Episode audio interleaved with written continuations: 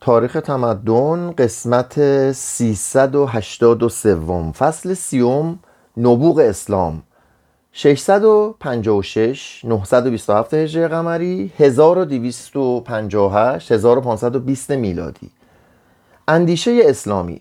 در عالم علم و فلسفه سربلندی رخت از میان بسته بود. دین در مبارزه با آنها غالب شده بود. در و حال که در همان زمان دین در جبهه اروپای جوانسال عقب می نشست اینک مقام حرمت و افتخار نصیب عالمان الهی عارفان فقیران و قدیسان بود و حالان که دانشوران بیشتر کوشش بر این داشتند که یافته ها و گفته های پیشینیان خود را درک و شرح کنند تا آنکه با چشم باز طبیعت را مورد بررسی شخصی قرار دهند.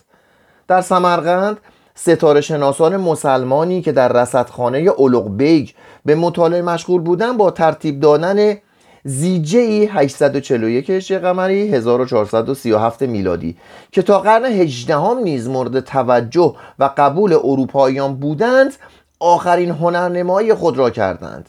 به کمک این زیج‌ها و یک نقشه عربی یک نفر عرب دریانور توانست واسکو دوگاما را از راه جنوب آفریقا به هندوستان برساند و این همان مسافرت تاریخی مهمی بود که به سلطه اقتصادی اسلام در دنیای آن روز پایان بخشید. در علم جغرافیا شخصیت بزرگی در میان مسلمانان آن عصر به وجود آمد. ابو عبد محمد بن بطوته به سال 703 هجری قمری 1304 میلادی در شهر تنجه زاده شد. در طول زندگی خود عرصه دارالاسلام یا قلمروی محمد را زیر پا گذاشت و پس از 24 سال سیر و سیاحت به مراکش بازگشت تا در شهر فاس جهان را به درود گوید. خط سیر وی حاکی از گسترش عظیم ایمان اسلامی در آن زمان است. ابن بطوته نوشته است که در سفرهای خود به کشورهای اسلامی 125 هزار کیلومتر راه پیموده است. یعنی تا قبل از عصر بخار بیش از هر سیاه دیگری. وی به گرانادا افریقای شمالی مصر خاور نزدیک و میانه روسیه هندوستان سیلان و چین سفر و از یکایک فرمانروایان مسلمان دیدن کرد. در هر شهر نخست به زیارت دانشمندان و علمای الهی می شتافت و رسم احترام ایشان را به جای می آورد آنگاه به خدمت فرمانروایان می رسید ابن بطوته می‌گوید در میان هفت پادشاه مقتدر جهان جز یک نفر که چینی است همه مسلمانند. وی نه فقط به شرح اشخاص و جایهای قابل ذکر می‌پردازد بلکه درباره مجموع جانوران گیاهان مواد معدنی غذاها نوشابه ها قیمت انواع کالاها وضع اقلیم جغرافیایی طبیعی آداب و اخلاق و شعایر و عقاید دینی هر خطه مطالبی سودمند بیان می کند از عیسی و مریم با احترام سخن می‌گوید ولی برای خوشنود ساختن خاطر خود این را هم اضافه می کند که هر زایری که به کلیسای قیامت در بیت المقدس وارد می شود ورودیه ناچیزی به مسلمانان می پردازد چون ابن بطوته به فاس بازگشت و مشاهدات خود را نقل کرد بیشتر شنوندگانش او را به داستان بافی و گذافگویی متهم ساختند. لکن وزیر وقت دبیری را معمور کرد که خاطرات ابن بطوته را همانطور که خودش بیان می‌کرد به رشته نگارش درآورد. این اثر تا مدتها مفقود و تقریبا از نظر فراموش شده بود. تا آنکه در دوران اخیر هنگامی که فرانسوی ها الجزایر را اشغال می‌کردند بر آن دست یافتند. بین سالهای 648 هجری قمری 1250 میلادی تا 751 هجری قمری 1350 میلادی. پرکارترین نویسندگان در موضوع تاریخ طبیعی در, در موضوع تاریخ طبیعی مسلمانان بودند. محمد دمیری اهل قاهره کتاب با 1500 صفحه درباره جانورشناسی نگاشت حیات الحیوان. علم پزشکی هنوز فن خاص نژاد سامی بود. در خطه اسلام بیمارستان فراوان یافت می‌شد. علایالدین بن نفیس پزشکی از شهر دمشق بود که گردش ریوی خون را 270 سال پیش از سروتوس 659 هجری قمری 1260 میلادی کشف و تفسیر کرد. پزشکی از مردم گرانادا پزشکی از مردم گرانادا به نام ابن خطیب شیوع مرگ سیاه را به واگیری نسبت داد و پیشنهاد کرد که مبتلایان را در قرنطینه نگه دارند. و این در مقابل نظریه آلمان الهی بود که آن را نشانه خشم خداوند و نتیجه انتقامجویی پروردگار از گناهکاری بندگانش می‌دانستند. رساله وی به نام درباره تاون 762 هجری قمری 1360 میلادی حاوی این بیان کفرآمیز قابل توجه است. باید روش فکری این باشد که چون دلیلی که از احادیث گرفته شده است با شهادت حسی ما علنا متناقض درآید آن دلیل تعویز یا تعدیل شود. دانشوران و تاریخ نویسان نیز در آن عهد مانند شاعران زیاد بودند. ایشان همیشه به عربی که زبان اسپرانتوی اسلام بود چیز می نوشتند و در بسیاری موارد تحقیق و نگارش را با خدمت سیاسی و دیوانی همراه می کردند ابوالفدا اهل دمشق مردی بود که در دروازه که در دروازه لشکرکشی فکر کنم اشتباه تار کرده که در دوازده لشکرکشی شرکت جست. و در قاهره به وزارت الملک وزارت الملک ناصر رسید. به وی خدمت کرد و از آنجا به عنوان فرمانروای هما به سوریه بازگشت. در آنجا کتابخانه بزرگی گرد آورد و آثاری تعلیف کرد که در آن از سرآمد نوع خود بودند. کتاب وی به نام تقویم البلدان در علم جغرافیا از هر کتابی که اروپاییان تا آن زمان در این زمینه نوشته بودند برتر و کاملتر بود. عذرخواهی می‌کنم اگر اسامی اشتباه می‌خونم. وی حساب کرده بود که سه چهارم از کره زمین را آب فرا گرفته است. همچنین این مطلب را مورد بحث قرار داده بود که اگر مسافری از سوی باختر دور دنیا از سوی باختر دور دنیا بگردد یک روز بر زمان سفرش اضافه می شود و اگر از سوی خاور دنیا را دور بزند یک روز از دست می دهد کتاب معروف ابوالفدا به نام مختصر تاریخ البشر در نزد اروپایی ها معتبرترین تاریخ اسلامی شناخته شده, شناخته شده بود. اما نام بزرگ در زمینه تاریخ نویسی در قرن چهاردهم بیشک عبدالرحمن ابن خلدون است.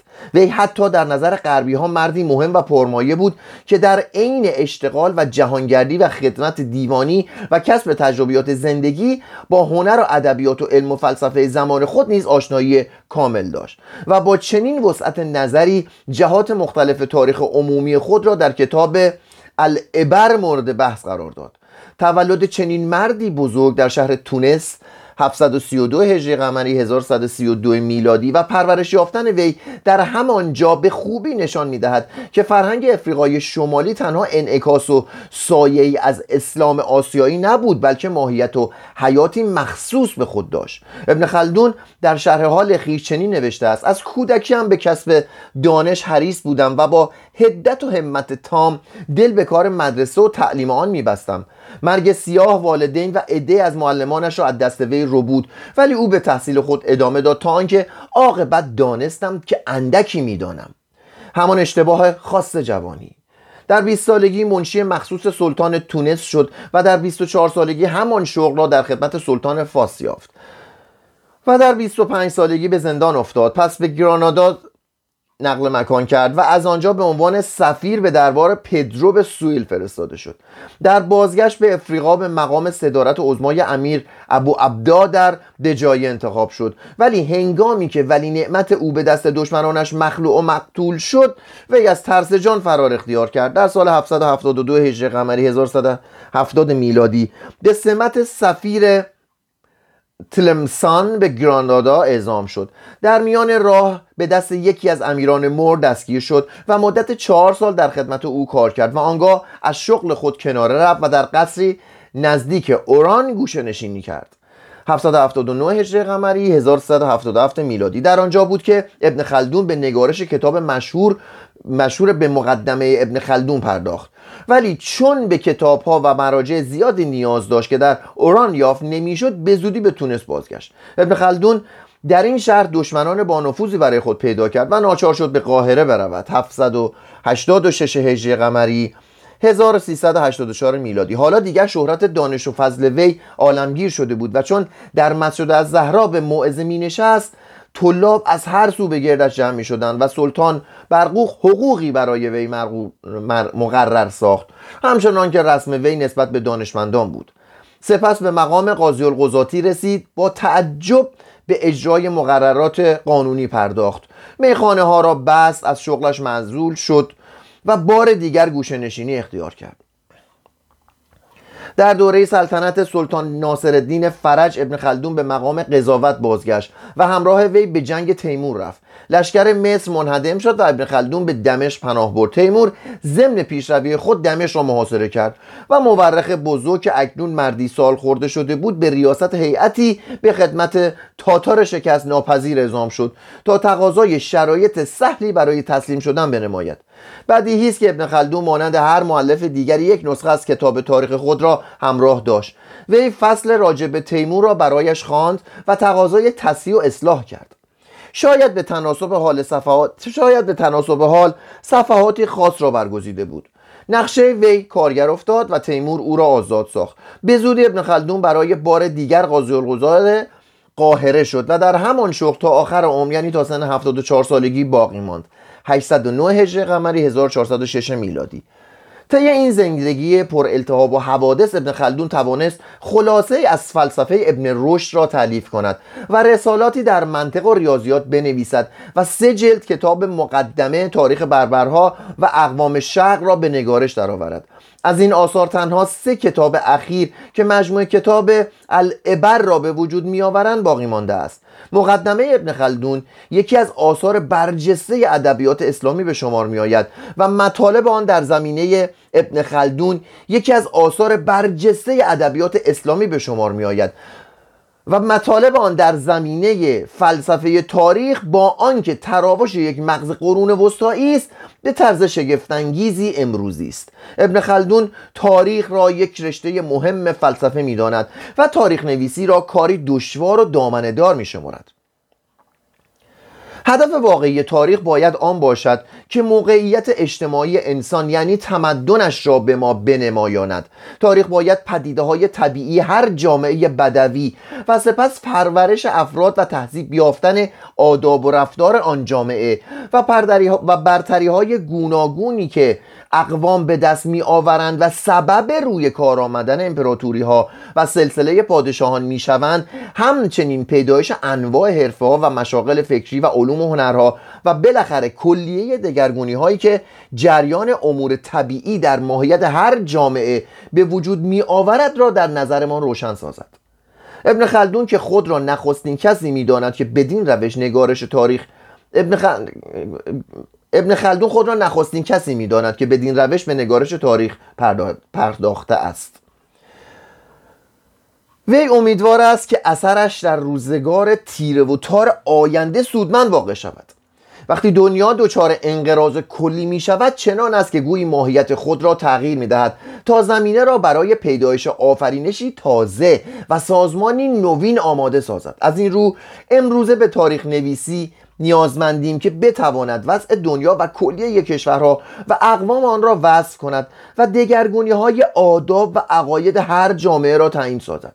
ابن خلدون صفحات پر افتخاری از کتابش را وقف خاطرش وقف خاطر نشان ساختن خطاهای عدهای از تاریخ نویسان می کند به نظر وی کوشش این گروه از تاریخ نویسان صرفا در ضبط وقایع به ترتیب تاریخی بوده است و ندرتا به شرح و توضیح روابط ما بین علتها و معلولها پرداختند.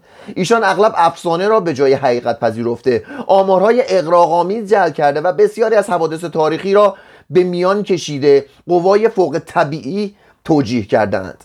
و اما ابن خلدون درباره خود اعلام می دارد که تنها بر پایه و به اتکای عوامل طبیعی حوادث تاریخی را تعلیل و تفسیر خواهد کرد. گفته های تاریخ نویسان را به معیار تجربه کنونی نوع بشر خواهد سنجید و هر گونه گزارش وقایعی را که در حال حاضر غیر ممکن می نماید مطرود خواهد شمرد.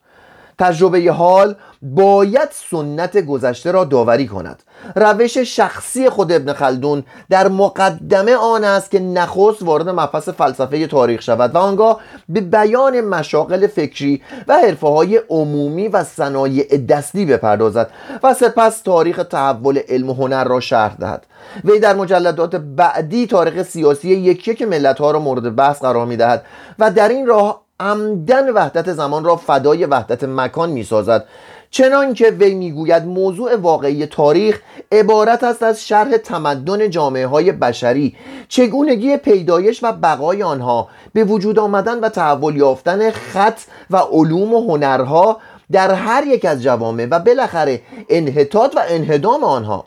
امپراتوری ها نیز مانند افراد عادی زندگی و مسیری مخصوص به خود دارند آنها نیز رشد می‌کنند بالغ می‌شوند و بعد زوال مییابند. باید دانست علل این توالی مراحل علل این توالی مراحل چیست.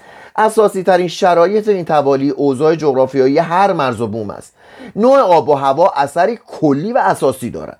سرمایه شمال حتی در اقوامی که اصلشان از مناطق جنوبی تر است پوست سفید موی روشن چشمان آبی و خلقی جدی به وجود می آورد و گرمای نواحی استوایی در طی زمان پوست را تیره و موی را سیاه می کند موجب بروز خصلت های حیوانی تاریکندیشی سبکسری و بالاخره انانگسیختگی در مقابل خوشی ها که زود کار را به پایکوبی و آوازخانی میکشانند میگردد. غذا نیز در خلق آدمی تاثیر دارد چنان که تغذیه سنگین از گوشت و ادویه و غلات باعث رخوت جسم و مغز می شود و همچنین مقاومت شخص را در مقابل بیماری های عفونی و قحطی کم می سازد در مقابل تغذیه سبک مانند آنچه مردم بیانبانگرد می خورند بدن سالم و چالاک و اندیشه روشن به بار می آورد و مقاومت را در مقابل بیماری ها زیاد می کند در میان اقوام مختلف روی زمین از جهت قوا و استعدادهای فطری تفاوت و تمایزی وجود ندارد بلکه پیشرفت یا عقب ماندگی هر قوم بستگی به شرایط جغرافیایی محیطشان دارد و به همین سبب است که با تغییر یافتن آن شرایط یا بر اثر مهاجرت قومی به اقلیمی تازه اوضاع و خصوصیات اجتماعی نیز عوض می شود شرایط اقتصادی نیز به میزانی پایینتر از شرایط جغرافیایی در نشو و نمای هر قوم موثر است. ابن خلدوم عموم جامعه های بشری را بر حسب روش گردآوری آزوغه به دو دسته خانه به دوشان و خانه نشینان تقسیم می کند و بیشتر جنگ ها را نتیجه حرس مردمان در به دست آوردن آزوغه فراوانتر می داند قبایل خانه به دوش دیر یا زود جامعه های خانه نشین را مغلوب می سازند زیرا ایشان طبعا به سبب شرایط سخت و متغیر زندگیشان دارای خویهای جنگی یعنی دلاوری و همکاری و شکیبایی هستند.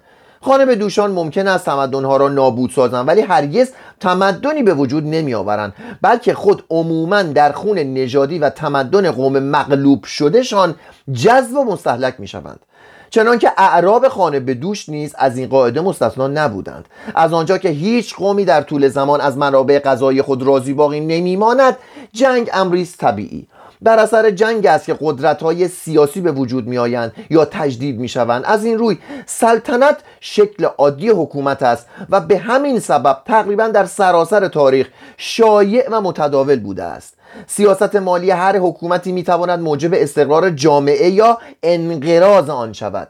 مالیات بیش از اندازه و مالیات بیش از اندازه و شرکت دولت در امر تولید و توزیع کالا موجب خفه کردن انگیزه های فردی و شوق کار و حس رقابت می شود و مرغ تخت طلای دولت را می کشد از طرف دیگر تمرکز خارج از حد ثروت ممکن است باعث بروز انقلاب و متلاشی شدن جامعه شود. در جریان تاریخ نیروهای اخلاقی نیز دست در کارند. امپراتوریا بر پایه همکاری و همفکری مردمانش استوار میماند و برای تأمین این منظور بهترین روش آن است که دین و آینی واحد بر مغزها رسوخ و تسلط یابد. ابن خلدون در واقع با پاپ ها دستگاه تفتیش افکار و مسلحان پروتستان در مورد ارزش و لزوم وحدت دینی در هر جامعه موافقت دارد. برای پیروزی و پیشرفت باید متکی به پشتیبانی ملتی بود که ایمانی مشترک و هدف واحد داشته باشد. این یگانگی دلها و اراده ها حاصل نمی شود مگر به کمک قدرت الهی و اتکای دینی. وقتی افراد بشر دل به مطامع دنیوی ببندند ناچار نسبت به یکدیگر حسود می‌شوند و با هم از در دشمنی و نفاق در میآیند. اما اگر به خاطر عشق به خداوند دست از دنیا و بیهودگی هایش بشویند حسادت ها از میان می‌روند و آتش نفاق فرو می نشیند و آدمیان با دل و جان از یکدیگر دستگیری می کنند و اتحادشان آنها را تواناتر می سازد آمال نیک پیشرفت سریع مییابد.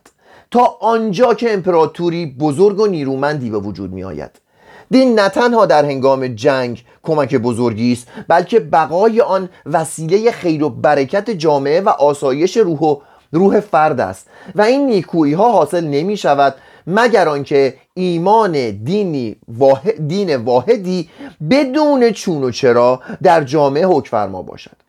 فیلسوفان هزاران نظریه اقلایی ساخته و پرداختند اما هیچ کدامشان قادر نبودند برای دین جانشینی که مانند آن راهنما و الهام بخش نوع بشر باشد بیابند. اکنون که بشر به هیچ وجه نمی‌تواند بر حقیقت عالم پی برد بهتر از ایمانی را که یک قانون گذار الهام یافته به وی تلقین می کند بپذیرد. به خصوص که او بهتر می‌داند خیر ما در چیست و به ما دستور سریح می‌دهد که چه اعتقادی باید داشته باشیم و چه عمالی باید انجام دهیم. پس از این مقدمه منطبق بر اصول دینی تاریخ نویس و فیلسوف ما به تغییر ناتورالیستی تاریخ می‌پردازد. هر امپراتوری هر امپراتوری مراحل متوالی را میگذراند.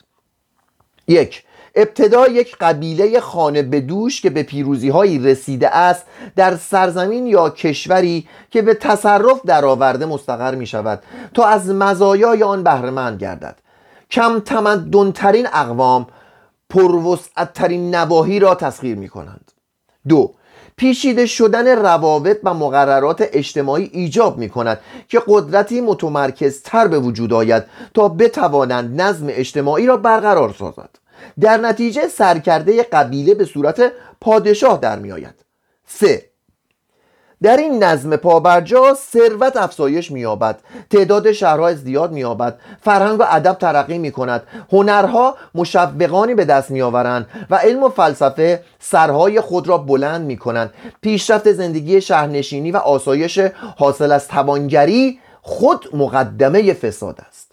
چهار. جامعه توانگر و مرفه به مرحله می رسد که خوشی و تجمل پرستی و تناسانی را به تحور در کار و مخاطر جویی و یا جنگ ترجیح می دهد نفوذ دین بر ایمان و تخیل افراد سست می شود و اصول اخلاقی رو به زوال می نهد. لبات رواج می یابد و خسایل و آمال جنگاوری از میان می روند. پس برای دفاع از چنین جامعه ای سربازان مزدور اجیر می شوند. اما این افراد فاقد غیرت میهن پرستی و ایمان دینی هند گنج بیدفاع گرسنگان مرزنشین را به حمله و چپاول دعوت می کند. پنج. هجوم از خارج یا توطعه داخلی یا هر دو با هم کشور را واژگون می‌سازند. چنین بود دوران تحولات امپراتوری روم یا حکومت های مرابطون و موحدون در اسپانیا و دیگر پادشاهی های اسلامی در مصر، سوریه، عراق و ایران. و همیشه نیز چنین خواهد بود. اینها شمه از هزاران مطالبی است که مقدمه ابن خلدون را معتبرترین محصول فلسفی قرن خود ساخته است. ابن خلدون تقریبا در هر زمینه فکری عقاید و نظرات تازه اظهار داشته جز در مبحث الهیات که در آن زمینه نوآوری را دور از خرد دانسته. وی در حالی که مشغول نگارش کتاب مهمی در فلسفه است فلسفه را خطرناک می‌خواند و به خوانندگانش اندرز می‌دهد که دست از سر آن بردارند. محتملا در اینجا مراد وی فلسفه مابد و طبیعه و الهیات بوده است. نه فلسفه به معنی وسیعش که عبارت است از کوشش به ادراک امور بشری در دورنمایی وسیع.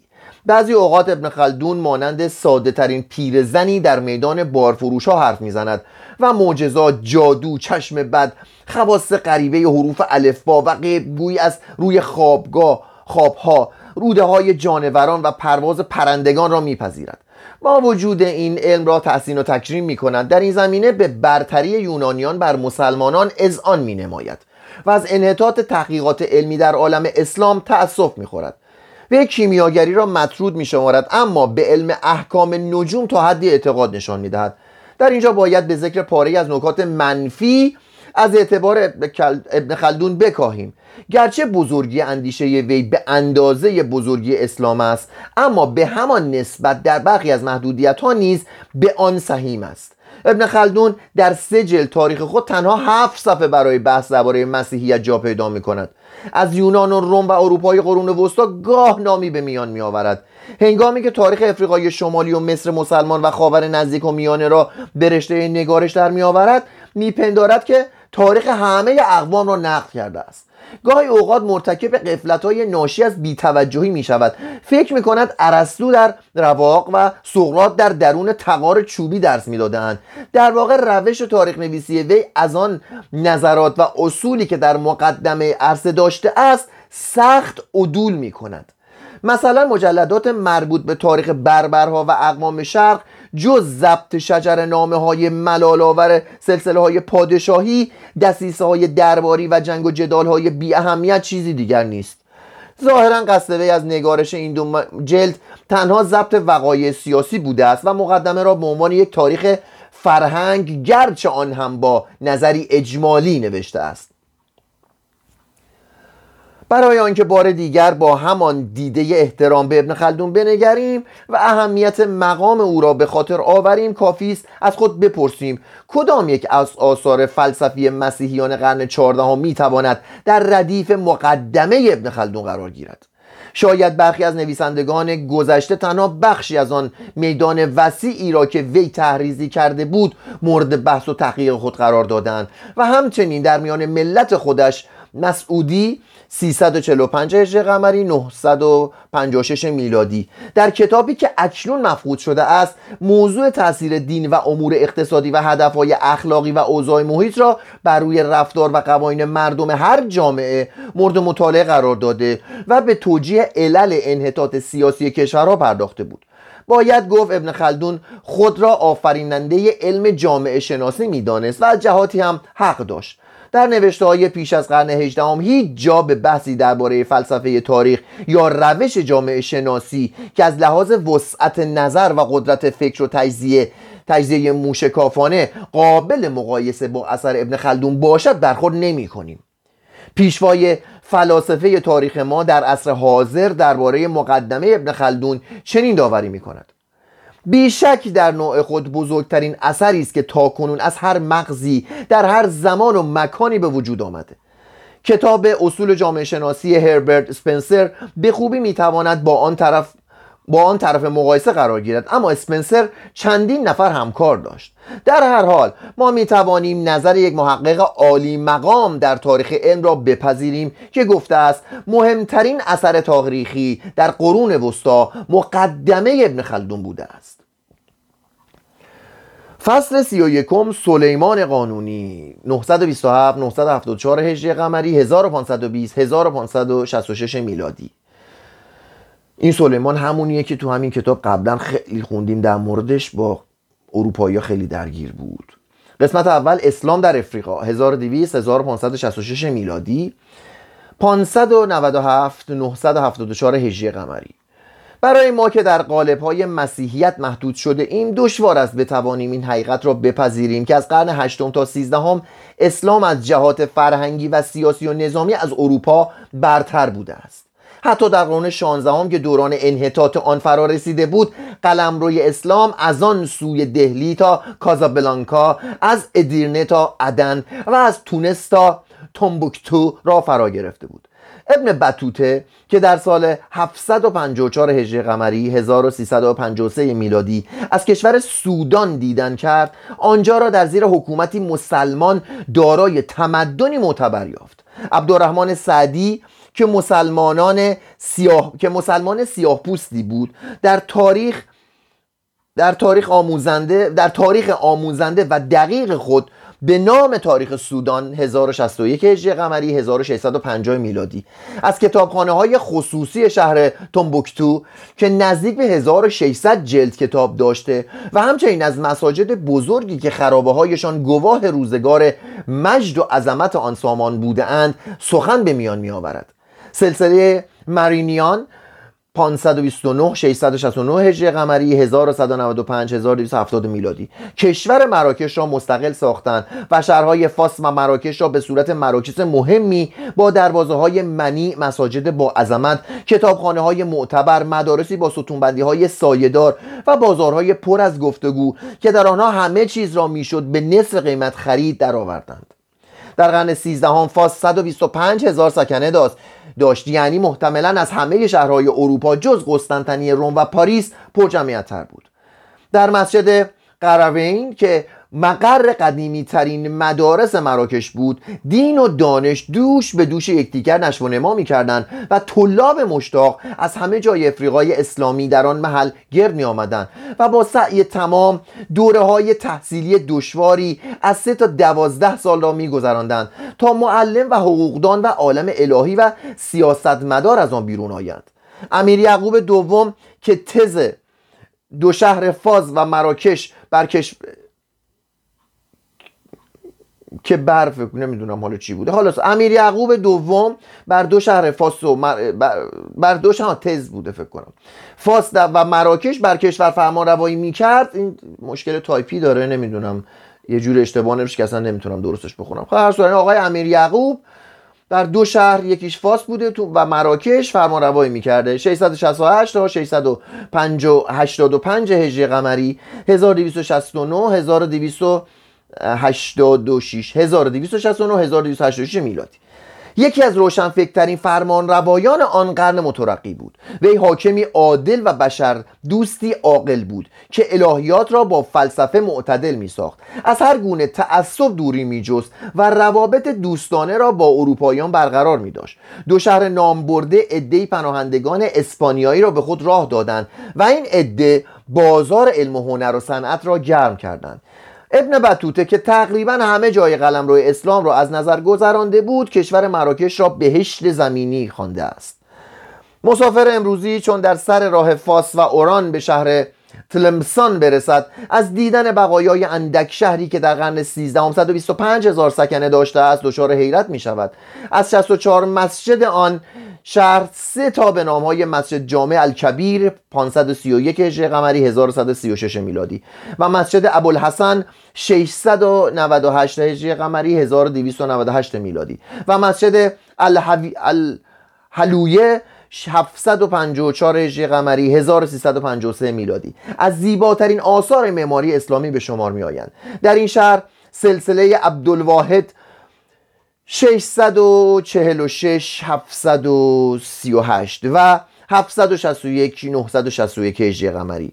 1248 1337 و 1359 1553 میلادی. در مدت سه قرن حکومتی نسبتا روشنبین و با تدبیر برقرار داشتند و به مسیحیان و یهودیان آزادی دینی دادند و ادبیات و هنر را تشویق کردند.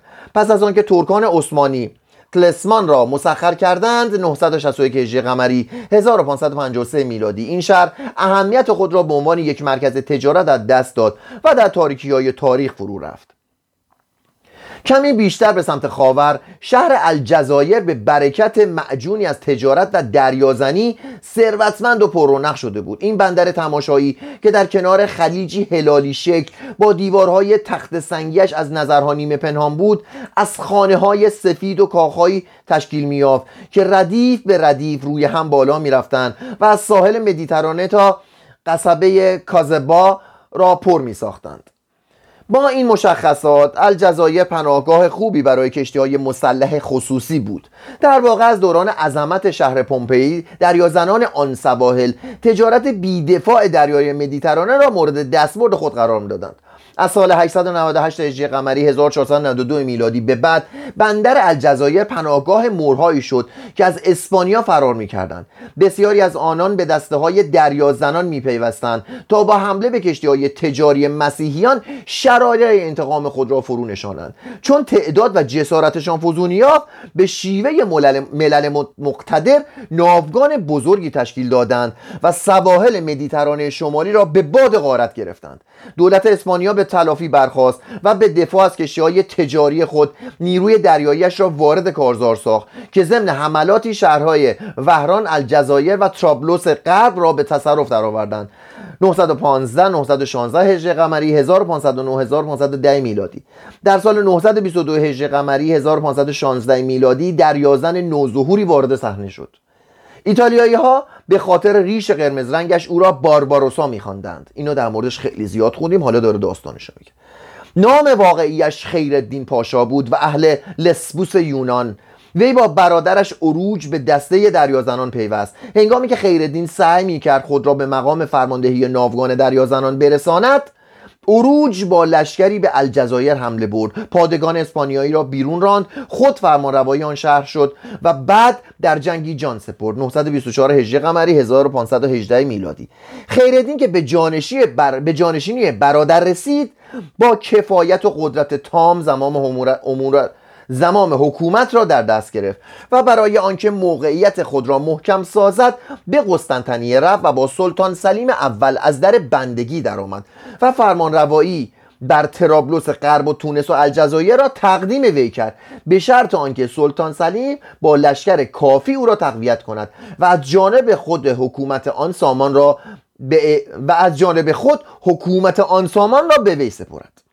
سلطان سلیم موافقت کرد و جانشین سلیمان قانونی آن قرار را عملی ساخت. جانشینش بوده در اصل.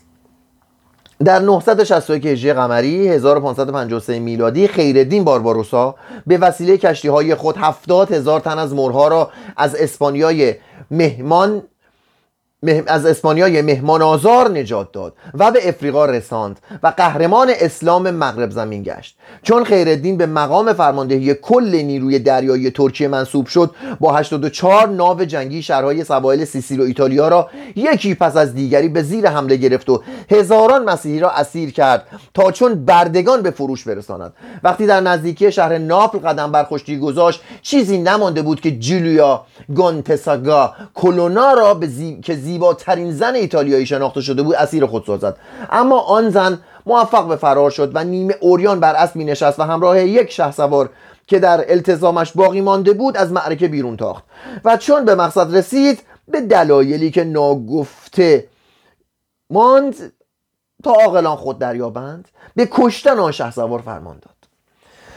اما خیرالدین بارباروسا در کمین غنایمی پایدارتر از یک زن زیبا بود. وی در سال 941 هجری قمری 1534 میلادی لشکر ینیچری خود را در بیزرت پیاده کرد و رو به شهر تونس آورد. سلسله هفسیون را از سال 737 هجری قمری 1036 میلادی با سیاستی عاقلانه بر آن شهر حکومت کرده بود و در سایه حمایت و تشویق آن امیران ادبیات و هنر رشد و رونق یافته بود.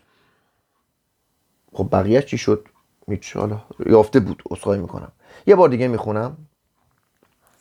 سلسله هفسیون از سال 737 هجری قمری با سیاست عاقلانه بر شهر حکومت کرده بود و در سایه حمایت و تشویق آن امیران و ادبیات در سایه حمایت و تشویق آن امیران ادبیات و هنر رشد و رونق یافته بود. خب اما مولا حسن امیر وقت با, بی با بیدادگری هایش مردم را از خود منزجر و ترسان ساخته بود.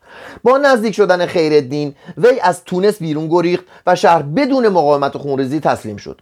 کشور تونس بر قلمرو عثمانی افزوده شد و خیرالدین بارباروسا مدیترانه را به زیر قبضه گرفت. بار دیگر بحرانی در عالم مسیحیت به وجود آمد زیرا ناوگان عثمانی که نیروی مقاومی در سر راه خود نداشت ممکن بود هر لحظه به منظور تأمین جاپایی برای اسلام چکمه ایتالیا را مقصود نظر قرار دهد. از غذا فرانسوای اول در آن زمان با ترکا پیمان اتحاد بسته بود و پاپ کلمنس هفتم نیز با فرانسه متحد شده بود. خوشبختانه کلمنس درگذشت 25 سپتامبر 1534 میلادی و جانشین او پاپ پاولوس سوم از شارل پنجم تقاضای کمک مالی برای سرکوبی بارباروسا کرد و آندره آدوریا نیز تمام نیروی دریایی جنوا را در خدمت پاپ گذاشت. در هر حال در بهار سال 1535 میلادی میلادی شارل 400 ناو جنگی و 30 هزار سپاهی در کالیاری واقع در جزیره ساردنی گرد آورد. از مدیترانه گذشت و بندر لاگولس را در لاگولد را که دژ مستحکمی مشرف بر خلیج تونس بود در محاصره گرفت. پس از یک ماه پیکار لاگول سقوط کرد و لشکریانش و لشکریان اسپانیا رو به شهر تونس نهادند. خیردین کوشش کرد تا از پیشروی آنها جلوگیری کند اما شکست خورد و فراری شد. برده های مسیحی در تونس زنجیرهای خود را گسستند و دروازه های شهر را گشودند. شال بدون مواجه شدن با مقاومت وارد شهر شد و برای آنکه سپاهیانش دست به شورش نگذارند مدت دو روز شهر را به ایشان سپرد تا آن را به باد قتل غارت گیرند. هزاران مسلمان کشته شدند و محصول هنر قرنها در یکی دو روز از میان رفت. بردگان مسیحی با شادی و سرور آزاد شدند و باقی مانده سکنه مسلمانان شهر به قید بندگی درآمدند شال پنجم مولا حسن را به دست نشاندگان خود به حکومتش بازگرداند و پادگانهایی در شهر بونه و لاگولت گذارد و به اروپا بازگشت خیر الدین به قسطنطنیه گریخ و در آنجا به کمک مالی سلطان سلیمان قانونی دیویس ناو جنگی تازه تهیه کرد. در سال 944 هجری قمری ژوئیه 1537 میلادی این نیرو در بندر ترانت پیاده شد و بار دیگر مسیحیت در خطر محاصره افتاد. دولت ونیز درباره پاپ و امپراتوری اسپانیا اتحادیه مقدس جدیدی تشکیل دادند و در نزدیکی کورفو 200 ناو تجهیز شد. تجهیز شد. در 27 سپتامبر دو ناوگان متخاصم در دهانه خلیج آمراشا وارد نبرد شدند و تقریبا در همان محلی که مارکوس آنتونیوس و کلوپاترا با اوکتاویانوس در اکتیون مواجه شده بودند. خیردین غالب شد و دوباره حکومت دریاها را به دست گرفت. سپس رو به خاور پیش رفت و مستملکات ونیزی را یکی پس از دیگری در دریای اژه و سواحل یونان به تصرف درآورد و دولت ونیز را مجبور کرد که به طور جداگانه پیشنهاد صلح وی را بپذیرد. شال سعی کرد خیردین بارباروسا را با هدایا و وعده فرمانروایی شمال افریقا به خدمت خیش درآورد. اما خیرالدین چاشنی اسلامی را بیشتر میپسندید. در سال 948 هجری قمری اکتبر 1541 میلادی شال و دوریا لشکری به الجزایر گسیل داشتند که در خشکی از سپاهیان خیرالدین شکست خورد و در دریا از طوفان. خیردین این اقدام را با تاراش کردن شهر کالابریا و پیاده شدن در اوستیا که به منزله دروازه روم بود تلافی کرد.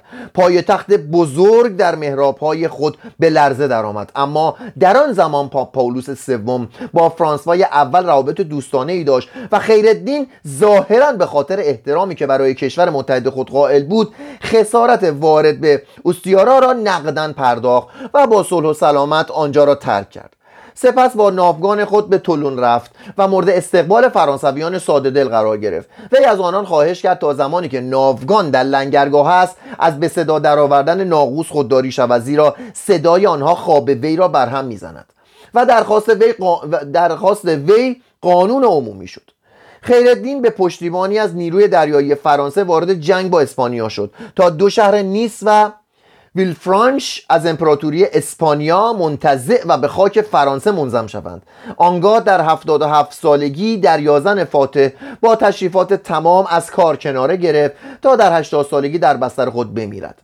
953 هجری قمری 1546 میلادی. شهرهای بونه و لاگولت و ترابلوس غرب به اسلام مسترد گشت و امپراتوری عثمانی از الجزایر تا بغداد گسترش یافت. فقط یک دولت مسلمان دیگر وجود داشت که جرأت می کرد تسلط آن امپراتوری را بر عالم اسلام انکار کند. ایران صفوی جلسه آینده.